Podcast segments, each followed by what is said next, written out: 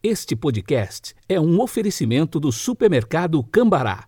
43 3325 7755, Londrina, Paraná.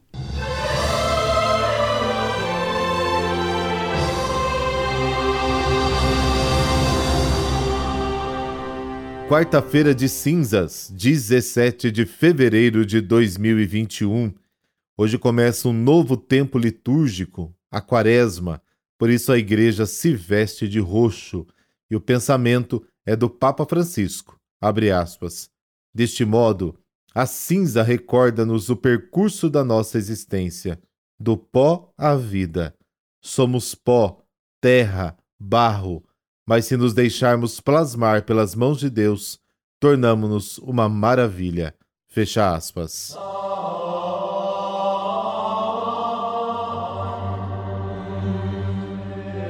Pelo sinal da Santa Cruz, livrai-nos Deus nosso Senhor dos nossos inimigos. Concedei-nos, ó Deus Todo-Poderoso, iniciar com este dia de jejum o tempo da Quaresma, para que a penitência nos fortaleça no combate contra o espírito do mal. Amém.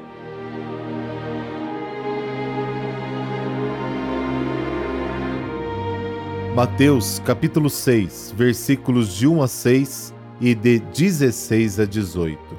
Naquele tempo disse Jesus aos seus discípulos: Ficai atentos, para não praticar a vossa justiça na frente dos homens, só para serdes vistos por eles. Caso contrário, não recebereis a recompensa do vosso Pai que está nos céus. Por isso, quando deres esmola, não toques a trombeta diante de ti, como fazem os hipócritas nas sinagogas e nas ruas, para serem elogiados pelos homens. Em verdade vos digo, eles já receberam a sua recompensa. Ao contrário, quando deres esmola, que a tua mão esquerda não saiba o que faz a tua mão direita, de modo que a tua esmola fique oculta. E o teu pai, que vê o que está oculto, te dará a recompensa. Quando orardes, não sigais como os hipócritas, que gostam de rezar em pé nas sinagogas e nas esquinas das praças para serem vistos pelos homens. Em verdade vos digo, eles já receberam a sua recompensa. Ao contrário, quando tu orares, entra no teu quarto, fecha a porta, reza ao teu pai que está oculto, e o teu pai, que vê o que está escondido, te dará a recompensa. Quando jejuardes, não fiqueis com o rosto triste como os hipócritas eles desfiguram o rosto para que os homens vejam que estão jejuando. Em verdade vos digo, eles já receberam a sua recompensa.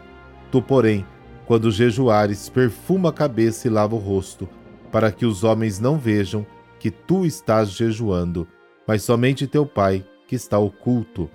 E o teu Pai, que vê o que está escondido, te dará a recompensa. Palavra da salvação. Glória a vós, Senhor.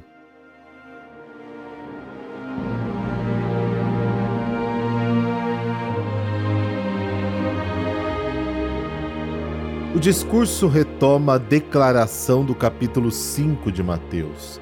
Se a tua justiça não ultrapassar a dos escribas e fariseus, não entrarás no reino dos céus. O termo justiça, secadar, é usado na Bíblia para resumir a relação do homem com Deus, piedade, religiosidade, fé. As relações com Deus, nosso Pai, devem ser marcadas pela confiança, pela segurança e, acima de tudo, pela sinceridade.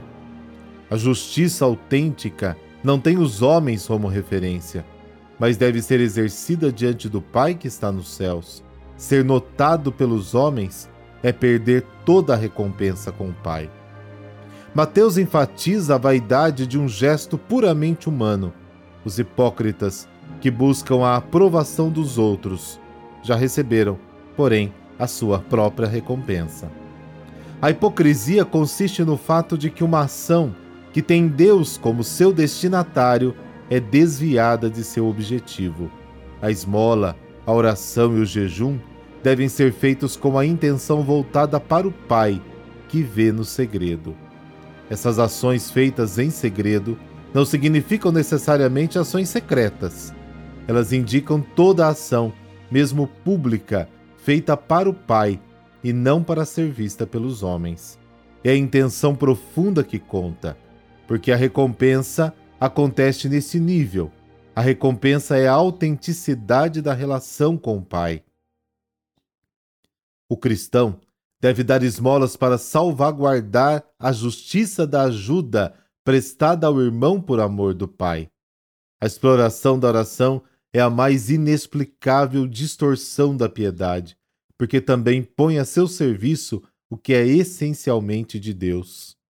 Em seu discurso, Jesus não se propõe a modificar o ritual da oração judaica, apenas sugere uma forma mais justa de realizá-la evitando a ostentação, o formalismo, a hipocrisia.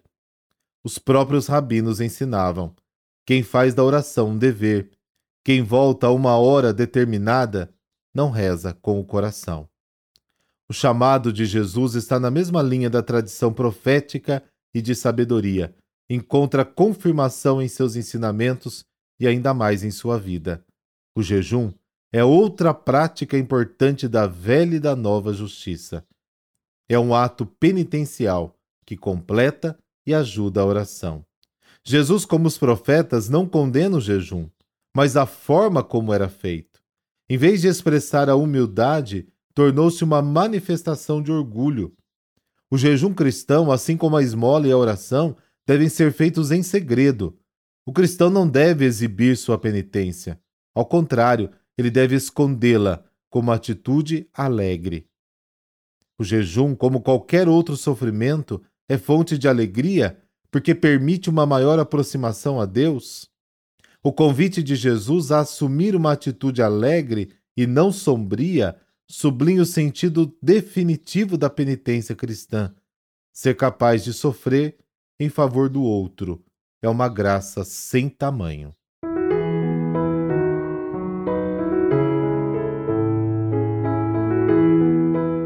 E hoje a igreja celebra os sete fundadores da Ordem dos Servitas.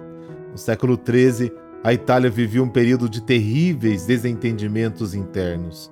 Na cidade de Florença, sete jovens, unidos em fraterna amizade, eram companheiros em uma associação mariana e reuniram-se para fazer versos e canções para Maria. Os jovens amigos Alexandre Falconieri, Monaldi, Manetto, Bonaiuto, Amidei, Ugotione e Sostene, num desses encontros ao redor da imagem de Maria, tiveram uma experiência mística. Conta a história que no dia 15 de agosto de 1233, a cabeça da imagem se mexeu e tornou-se triste, como querendo expressar sua dor diante das lutas internas na cidade de Florença. Extasiados com essa experiência, os jovens abandonaram suas famílias distribuíram seus bens aos pobres, revestiram-se com o hábito penitencial e retiraram-se para um casebre fora dos muros de Florença, no Monte Cenário. Logo a comunidade local começou a chamá-los de servos de Maria, pois desde o início eles dedicaram-se ao serviço da caridade e da contemplação dos mistérios de Deus, tendo Maria como a referência de todo este apostolado. Muitos quiseram participar da vida deles. Devagar, o grupo inicial foi aumentando. Surgiu a Ordem dos Servos de Maria, cujos membros são chamados de servitas. Os servitas espalharam-se pela Itália e pela Europa, abençoados pela proteção da Mãe de Deus, de quem sempre foram defensores.